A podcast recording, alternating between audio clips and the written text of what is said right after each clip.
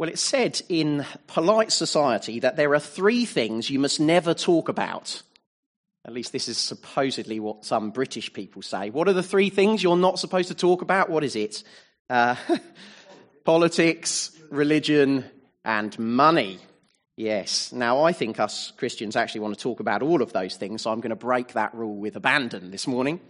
Um, why is it that uh, polite stiff upper lip people don't want to talk about those things. I guess it's because of conflict, isn't it? It's nerve wracking when you come to talk about some of those things, perhaps. And money can be an area of conflict. Money certainly has been a big issue in the last year, hasn't it? I believe the statistics tell us that the economic decline that we've had in the last year is the biggest of the last 300 years. Um, a 300 years which has included two world wars and a Great Depression.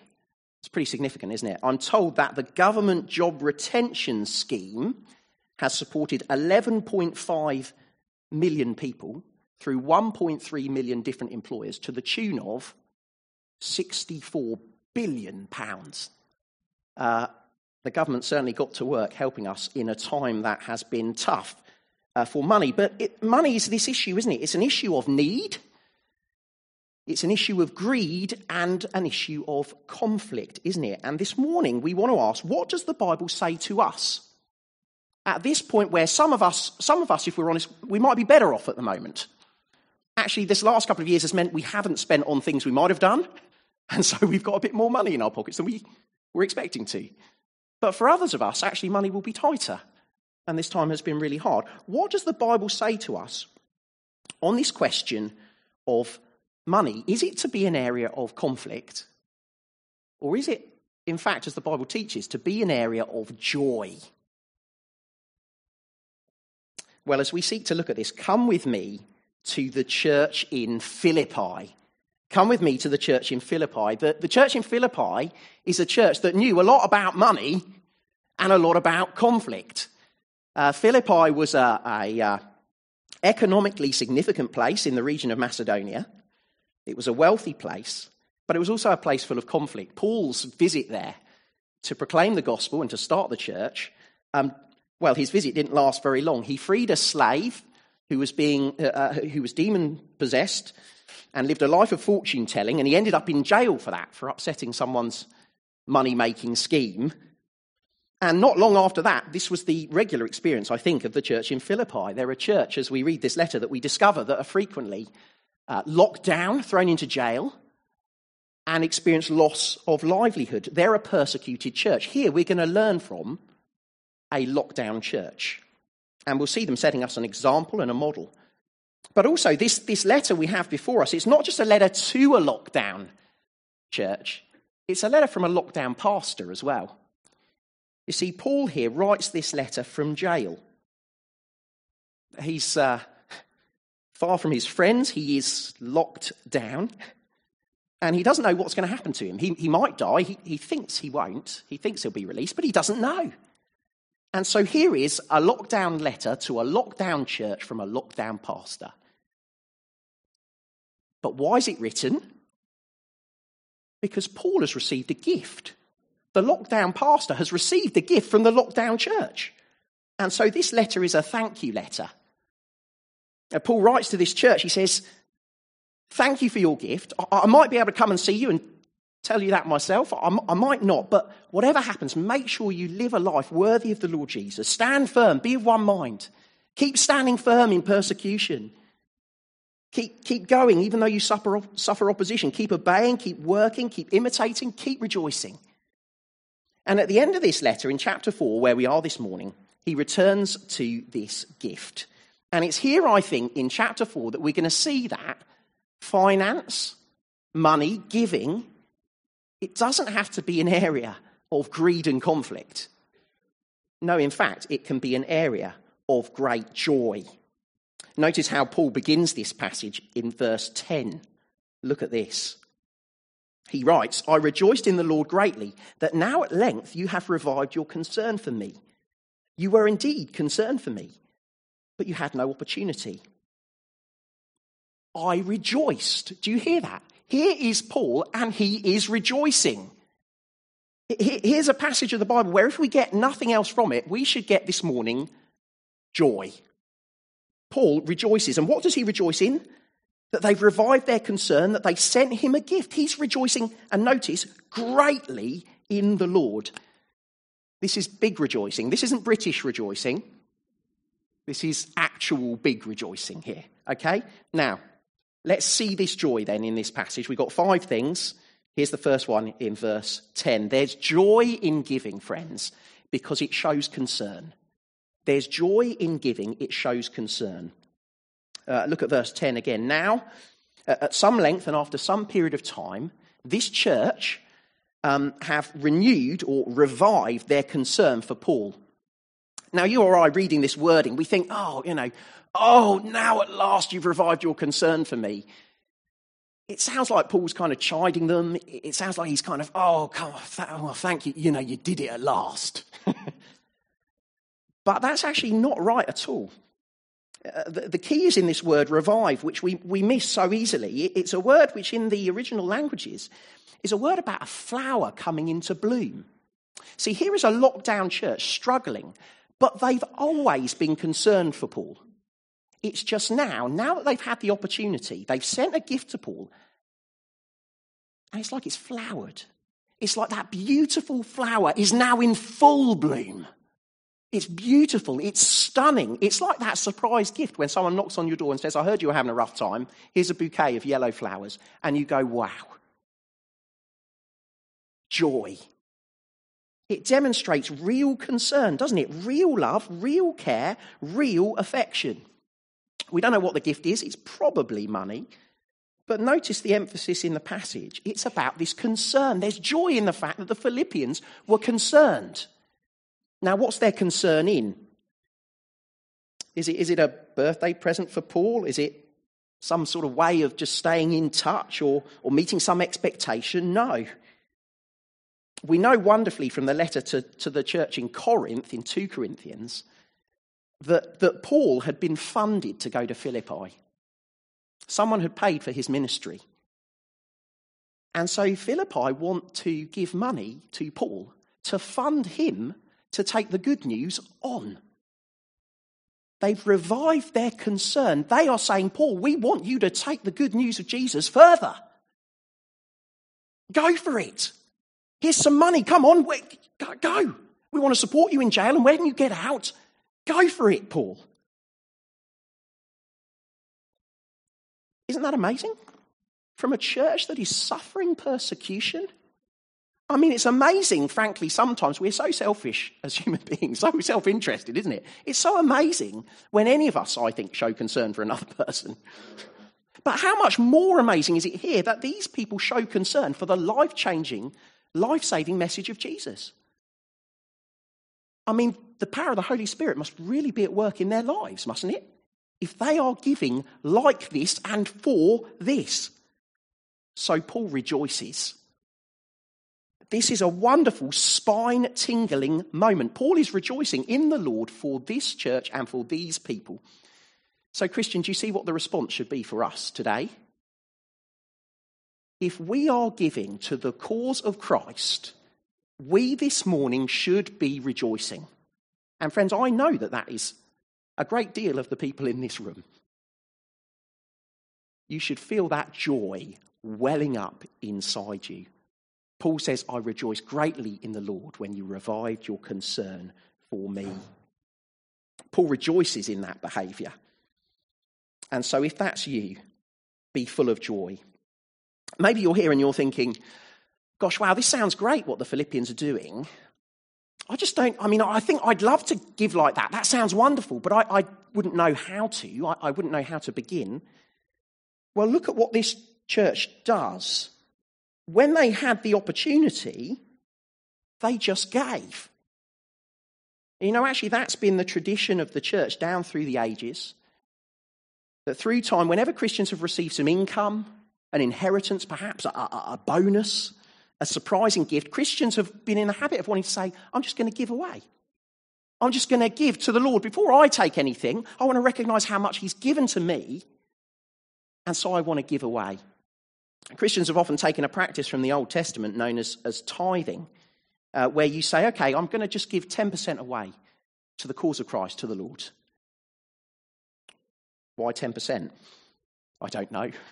I suppose it's as good as any number to, to start. And is that something to get fixated on? No, I don't think so. Some of us will find 10% very hard.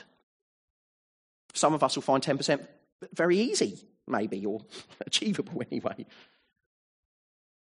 Um, my sense is actually, as soon as you start thinking like that and thinking about that, actually it just becomes a thought where you go, actually, the numbers really aren't the main thing here, are they? Christ has given me everything. Actually, I, I want to give all that I am for Him. It's a joy to give because it shows our real concern for Christ, our real concern for Him. And, and I was thinking about this, a little thought experiment. Imagine 10 of us decided we would take a deep breath and we would give 10% of our gross income. So, this is the money that we receive plus the taxes that often we don't see. So let's say our 10% of all that we gave, of all that we receive, because we benefit from our taxes, don't we, from the NHS and things. Let's say we decide to give 10% of our gross income away. Well, 10 of us could support one pastor, I suppose, on the average salary of those 10 people. A church of 100 people could support 10 pastors, and assuming they had no other costs, could just go, let's go and plant nine churches of 10 people. That'd be incredible. Right. Sounds pretty mad, though, doesn't it? But, but, but this is the thought behind Philippi here. They are bankrolling gospel ministry. They are saying we want this good news message of the Lord Jesus to get out. Now, giving, of course, is more than financial, isn't it? We have so many good things, and money's just one part of it, isn't it? We have musical abilities, hospitality, hospitality gifts, time, the ability to offer the word of God to one another, read the Bible with one another, to pray with each other, that freedom to just to pick up things that might get lost. Giving, of course, is, is more than financial. Of course, it's not less than that either, is it? But notice the thing here for Paul. Giving can be an area of joy. Why? Because it's a place where we can show our concern for Christ.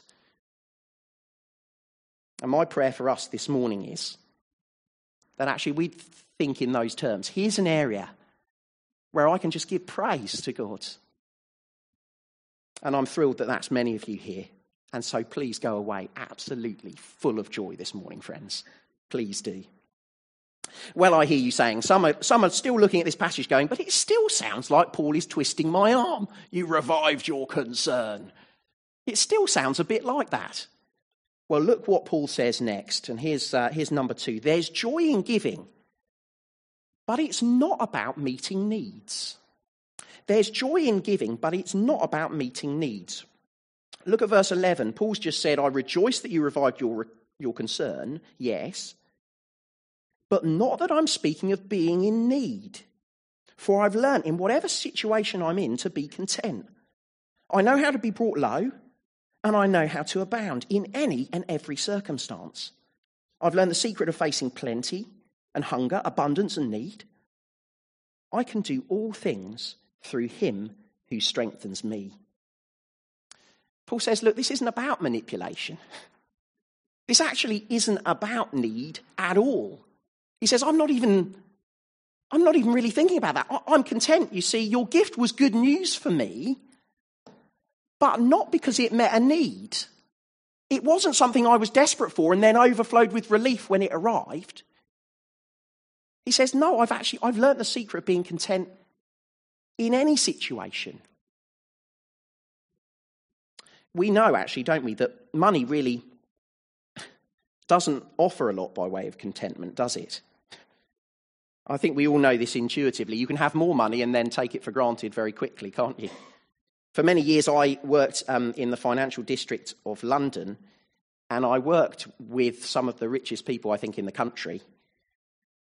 Um, and I remember meeting people who were, had so much and yet were still upset that they weren't on the Times Top 100 Rich list.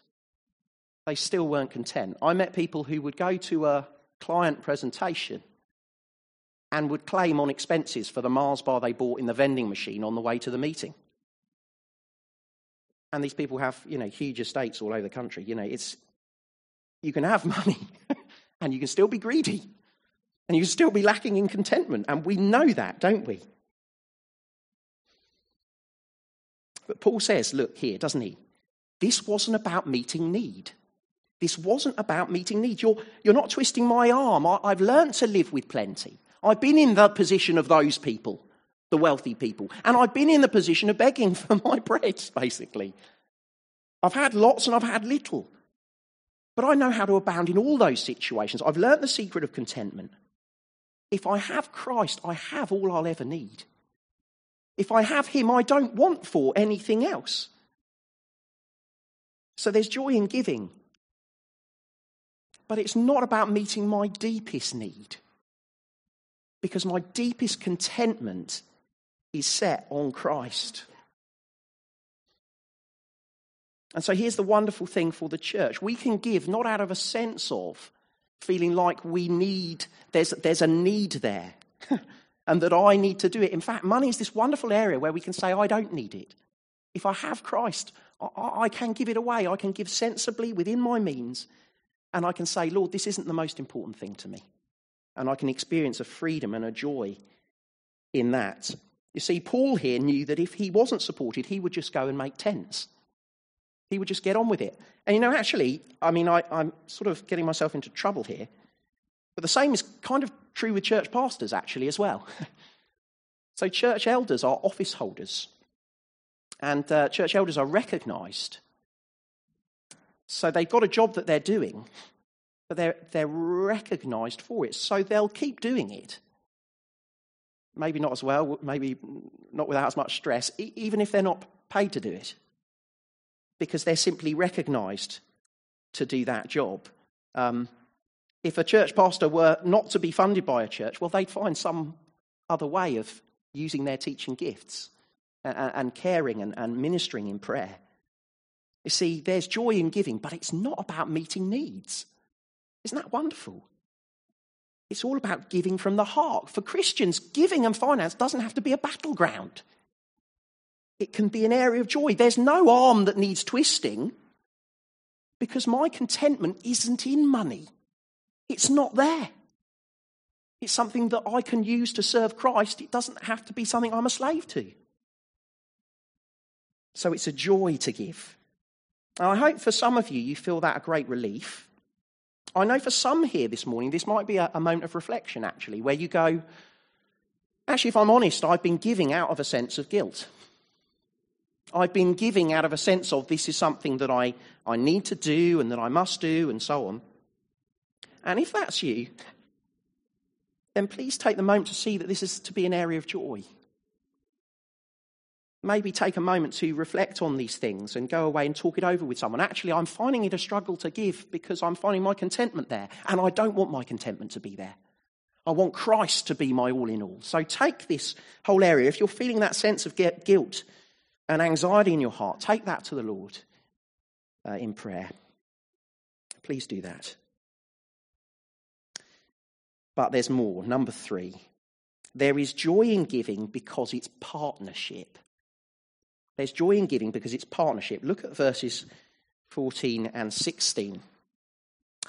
Yet it was kind of you to share my trouble. Paul's still rejoicing, isn't he? rejoicing. It was kind of you to share my trouble. And you Philippians yourselves know that in the beginning of the gospel, when I left Macedonia, no church entered into partnership with me in giving and receiving, except you only. Even in Thessalonica, you sent me help for my need once and again. Paul keeps rejoicing. He says, You, you, you church in Philippi, you, you've just been brilliant. You've been so kind to me. He says, Even when I was in Thessalonica, and Thessalonica was a, was a famous church. It was a church that was being gossiped about. They were doing great stuff. They were a really good church. Read the letter, you'll find out. Um, even when Paul was there, the Philippians kept supporting him, kept, kept partnering with him there. And so for Paul, this is huge joy. You're a partner with me in this ministry. There's joy in it. It's, it's not a loose arrangement, it's a real fellowship and a real partnership. And as you read this letter to the church in Philippi, you find this idea of partnership. It's not just partnership, but it's this idea of citizenship in heaven, that they are fellow citizens. This would have been a big idea for the church in Philippi. They were this kind of city state, uh, very proud of being Roman, that, that, if the Romans called on them, they, they'd come together. And so they'd get their shields, you know, if there was a battle, they'd get their shields and their shields would be interlocked and they would march out against any foe against Rome. They were Rome, they were citizens of Rome and they'd march out and any, any spear wouldn't be able to get past. They were one for Rome and they were proud of that. But here Paul says, I'm rejoicing because even though you're citizens of Philippi, even though you might pay your taxes to Rome, even though you might pay for the NHS and the Department for Culture and Media and Sport and the Office for National Statistics, even though your passport in your drawer at home is red and says United Kingdom of Great Britain on it, even though you have one of those, that is not the biggest thing for you. You see, your taxes might go to support the Conservative led administration, but your all in all is in citizenship in heaven that is where your partnership is. You see, you, you, you might be living in Philippi, but you say that your citizenship belongs in heaven. And your allegiance is to the embassy of the local church. And so you want to give that more might be issued passports for the kingdom of heaven. Your joy is that you would bankroll that and fund that, that more and more passports might be issued for the kingdom of heaven. I, um, I went to a registry office uh, some years ago when our, our eldest, Henry, was born. And I was really excited to be there, getting a birth certificate for a child. I thought this was amazing, even though it was boring paperwork. As I got to Hounslow Registry Office, there was a huge hubbub outside the registry office. And I got someone to take my photo with these papers. Turned out the guy who was there, who was really happy to be there, was Af- an Afghani uh, refugee been living in the UK for six years. And this big group outside the registry office were thrilled and so excited because it was the day of their passport issuing ceremony. This was the day when they got passports. And I love the thought that here was Henry sort of born into the United Kingdom, and here were people being adopted and brought in. You see, this is the partnership. What joy there was in that cloudy day in Hounslow outside the registry office. What joy there is in heaven when passports are issued for that kingdom. There is joy in giving because we are partnering in that work. That joy needs to rub off on us, doesn't it? Joy in giving, it's partnership in the citizenship of heaven. Number four. There's joy in giving, friends, even more, because it's to your credit, it's to our credit. We often think, don't we, that giving, well, the person who gains the most is the person who receives the gift. But Paul says, no, it's the other way round here.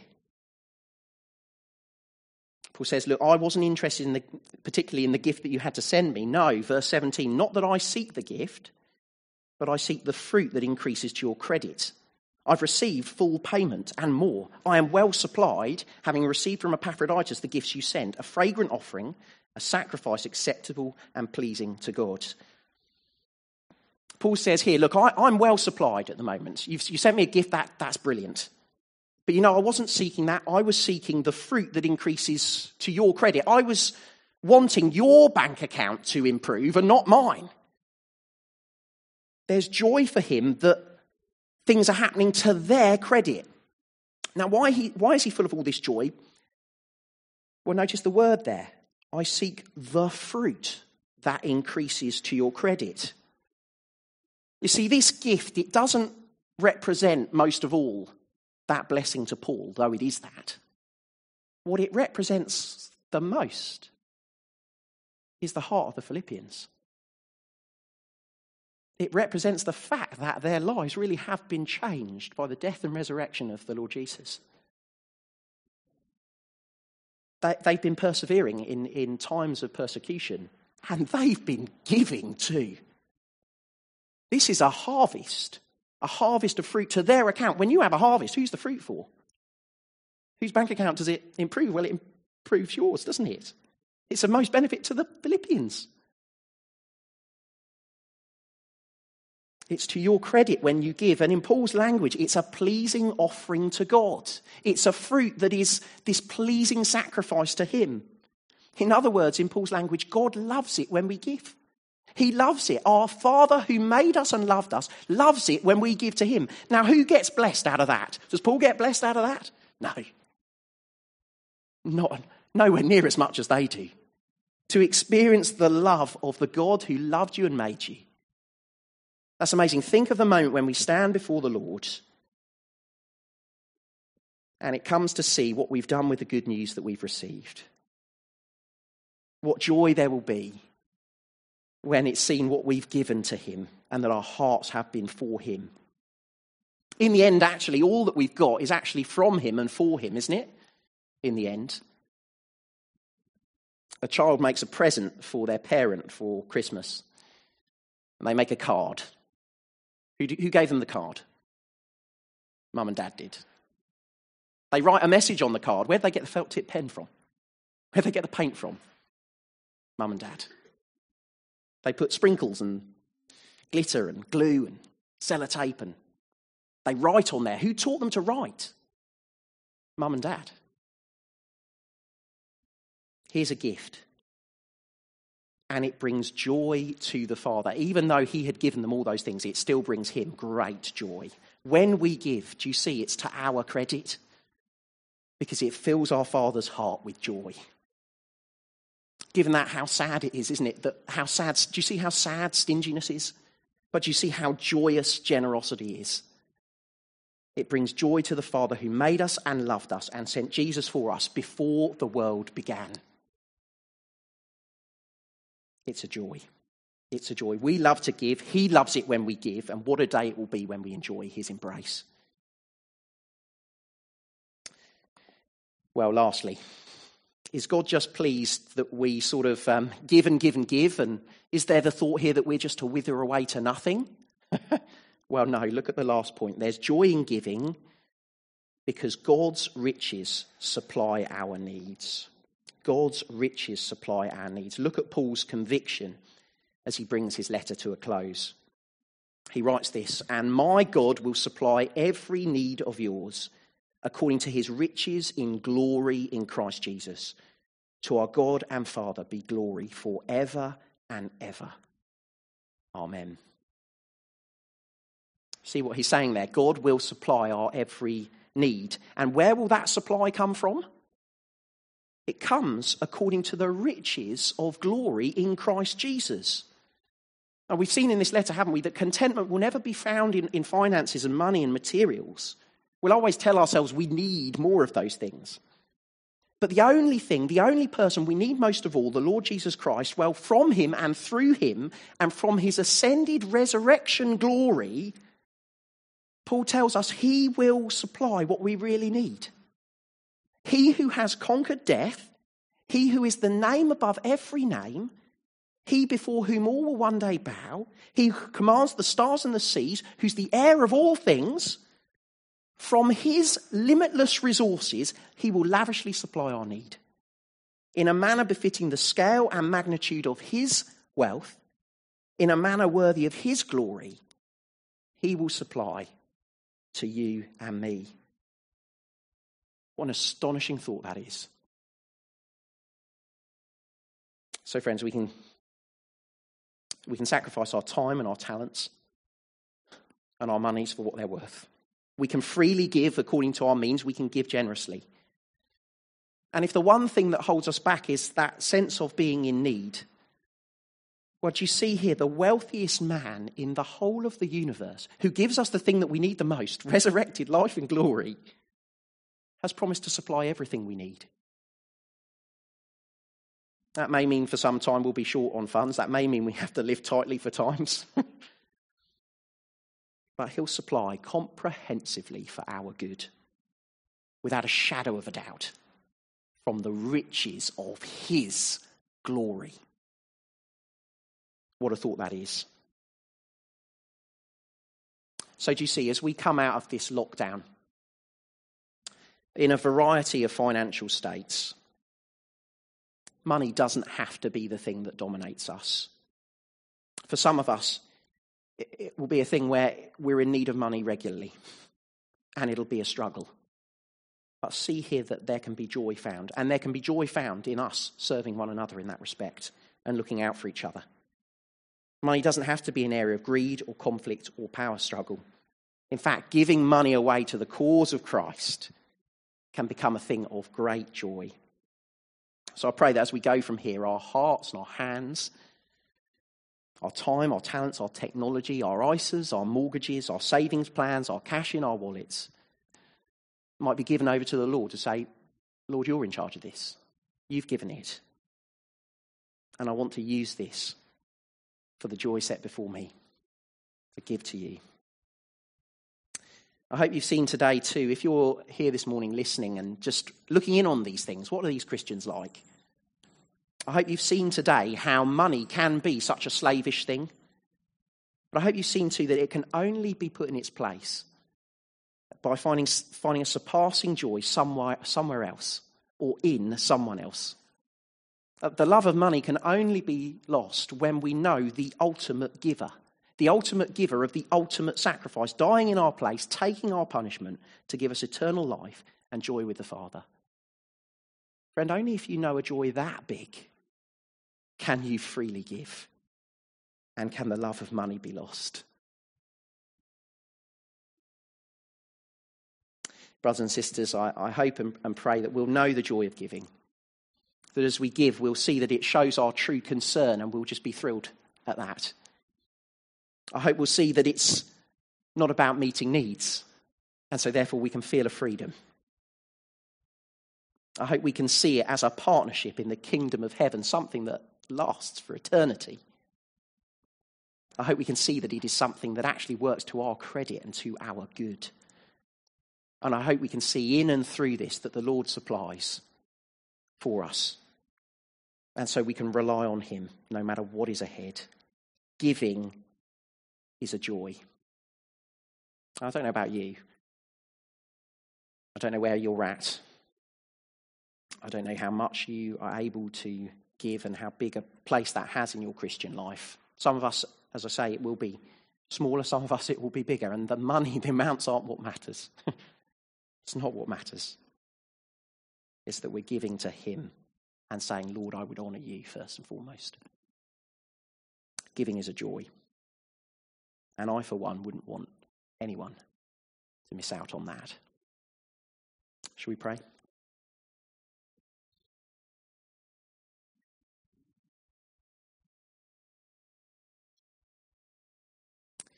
Our Father in heaven, we so long that money would not dominate our thinking. Father, for those of us who are finding it really hard at the moment, Father, help us to trust you to meet our need. Help us not to be too stressed about how things are going. And help us, Father, to be a church that serves one another in this, in this area. And Father, if we're those who feel that we can give, Father, give us a great freedom in that. And Father, might we rejoice in the fact that actually you've been at work in our lives and we're giving from the heart. Father, ask that there might be a joy amongst us where actually, if, we, if we're giving from our wallets, that's fine. But now we long to give with all our lives and with all that we have. So, Father, ask that we wouldn't be big givers in the wallet and small givers in person.